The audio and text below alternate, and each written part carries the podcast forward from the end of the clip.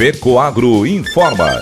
Dentro de instantes, forma-se a rede de comunicação cooperativista para transmitir as notícias do agronegócio e do cooperativismo. Apoio institucional. Cicobi, mais que uma escolha financeira.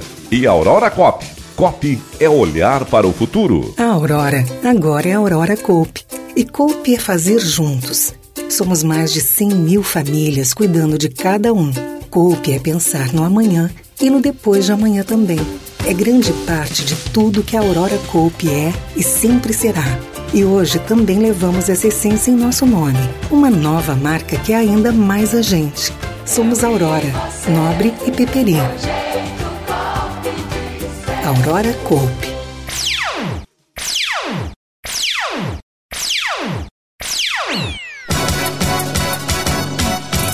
Santa Catarina atinge marca de 3 mil propriedades rurais certificadas livres de brucelose e tuberculose. Brasil e Argentina discutem colaboração em fertilizantes e nutrição de plantas. Essas e outras notícias logo após a nossa mensagem cooperativista.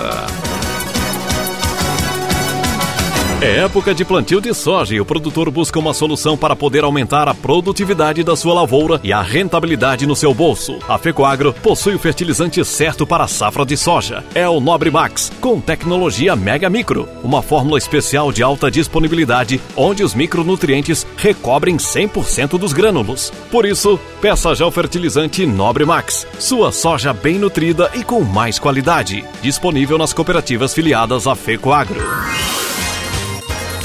Agronegócio hoje. Alô, amigos, eu sou o Renê Roberto. Hoje é sexta-feira, edição de 15 de setembro de 2023.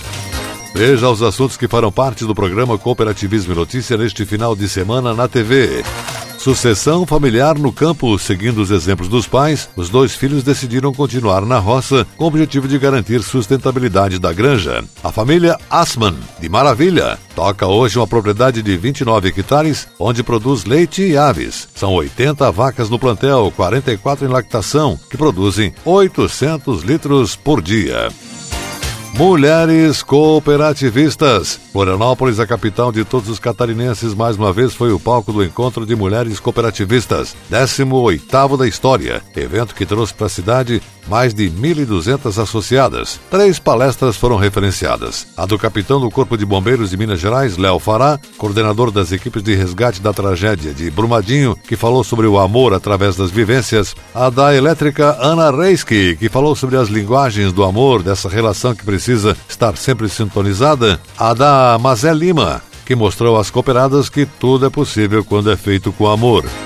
Detalhes desses assuntos no programa Cooperativismo Notícia neste final de semana na TV. Assista. Programa veiculado sábado, 8 e meia da manhã, pelo canal Rural Inédito. No mesmo dia, sábado, 11 e meia da manhã, você poderá vê-lo na TV Sul Catarinense de Araranguá. Um pouquinho mais tarde, 13 horas, estaremos na Record News. Na RBA TV de Rio do Sul, a veiculação acontece domingos, 8 horas da manhã. E às 9 e meia você assiste o Cooperativismo e Notícia nas emissoras do sistema SCC SBT. E na nossa TV Coop Santa Catarina, a exibição é feita sempre aos sábados e domingos, 13 horas. E essas são as notícias. Quadro geral da avicultura do Brasil segue estável. Há sinalizações de reduções nos custos de determinados insumos de produção, como é o caso do milho e do farelo de soja, embora outros, como plástico, papelão, diesel, além de mão de obra e outros itens, seguem nos mesmos patamares de altas acumuladas. Essa afirmação foi feita pelo presidente da BPA, Ricardo Santin. O consumo e exportações seguem em níveis favoráveis. No caso dos embarques internacionais, ritmo segue indicativo para o registro de recordes este ano. Já há registros históricos para o primeiro semestre, com alta acumulada de 8,5% este ano em relação a 2022, chegando a 2 milhões 423 mil toneladas exportadas entre janeiro e junho. São mais de 5 bilhões de dólares em divisas para o país. Segundo o Santinho, o bom desempenho das exportações também está condicionado ao não fechamento de mercados e uma eventual ocorrência da influenza aviária na produção comercial do Brasil. Ele diz que há um trabalho articulado e intensificado em todas as unidades federativas do país para a prevenção e monitoramento da influenza aviária. O registro e a comunicação imediata dos focos reforçam a efetividade desse trabalho realizado com excelência entre os Ministérios da Agricultura e das Relações Exteriores, secretarias dos estados e setor privado, enganjando a BPA, entidades estaduais e as empresas do setor. Os protocolos de biosseguridade estão ainda mais rigorosos, incluindo suspensão de visitas e total controle de acesso às propriedades. Ao mesmo tempo, uma ampla campanha nacional trouxe uma cobertura de alto nível ao tema no Brasil, evitando a circulação de fake news em relação ao produto, que sabemos não é vetor de enfermidade. O apoio da imprensa foi fundamental neste processo. No mercado interno, segundo o presidente da BPA, a ampla campanha realizada até aqui apoia a orientação do público consumidor e não esperamos efeitos no consumo. No mercado internacional, suspensões pontuais poderão ocorrer, porém de forma localizada e temporária, sem impactos severos ao fluxo dos embarques. O secretário executivo adjunto do Ministério da Agricultura, Kleber Soares, esteve reunido recentemente com o secretário da Agricultura, Pecuária e Pesca da Argentina, Juan José Barrillo, quando foram discutidas ações e trocas de informações, em especial sobre planos nacionais de fertilizantes de cada país vizinho. Estamos aqui para apresentar e identificar pontos convergentes para a relação bilateral de futuro comércio de fertilizantes e oportunidades em bioinsumos. Precisamos conhecer melhor as potencialidades da Argentina na produção de fertilizantes nitrogenados a partir de gás natural e na produção de potássio, elementos essenciais para os cultivos brasileiros. Por outro lado, é importante para o Brasil abrir mercado para bioinsumos, tanto biofertilizantes como biodefensivos, segmento que somos líderes no mundo, considera Kleber Soares. Estive reunido com o secretário Kleber Soares e a equipe técnica para tratar da situação regional em matéria de fertilizantes. Ambos os países compreendem a importância e a vitalidade de um input estratégico para o setor agrícola na região e no mundo. Por isso, estamos empenhados em construir em conjunto programas e projetos para o bom uso e o bom aproveitamento dos mesmos, ressaltou Barridio. Dois grandes produtores agrícolas mundiais, o Brasil e a Argentina, importam mais do que 70% dos adubos que usam.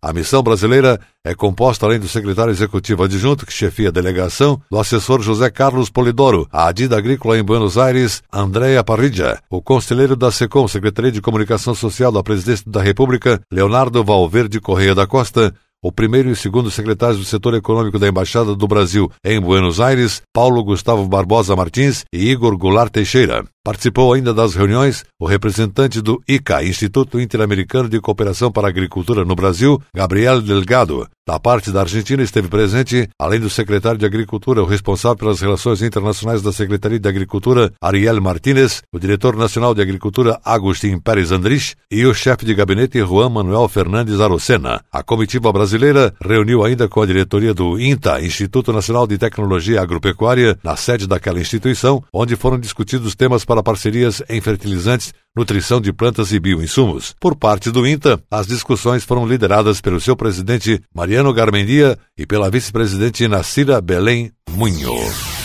E a seguir, depois nossa mensagem cooperativista, nossa última notícia. Aguardem. Quem planta, quem cria, quem produz o que cresce em nossa terra são homens e mulheres que trabalham duro e enfrentam os desafios do campo para produzir mais e melhor na lavoura, no pasto, na criação, no açude ou no aviário, todos contam com a força do Cicobi. Seja para financiamento, seguros, cartões e outras soluções financeiras, escolha quem está sempre do seu lado. Cicobi, mais que uma escolha financeira, parceiro do agronegócio. Agronegócio hoje. E agora atenção para a última notícia. Santa Catarina atingiu a marca de 3 mil propriedades rurais certificadas livres de brucelose e tuberculose, dados que demonstram a excelência da bovinocultura e a qualidade da produção agropecuária catarinense são frutos de um grande esforço para erradicar essas doenças por parte do governo do estado, através da Secretaria de Estado da Agricultura e da SIDASC, Companhia Integrada de Desenvolvimento Agrícola de Santa Catarina. A certificação de propriedade livre de brucelose e tuberculose é um dos principais meios de controle para a sanidade dos rebanhos. O documento valida a sanidade dos animais, agrega valor aos produtos da propriedade e é essencial para a manutenção da saúde pública. Temos um compromisso com a qualidade dos nossos produtos e com o trabalho dos nossos produtores. Por isso, essa incansável missão da Secretaria da Agricultura e da SIDASC em orientar quem produz, zelar pela sanidade animal e, consequentemente, pelo que chega à mesa do consumidor. Essa é uma marca a ser muito comemorada por todos, frisou o governador de Santa Catarina, Jorginho Melo. A presidente da companhia SIDASC, Celis Regina de Matos, comemora o marco alcançado. Ela disse: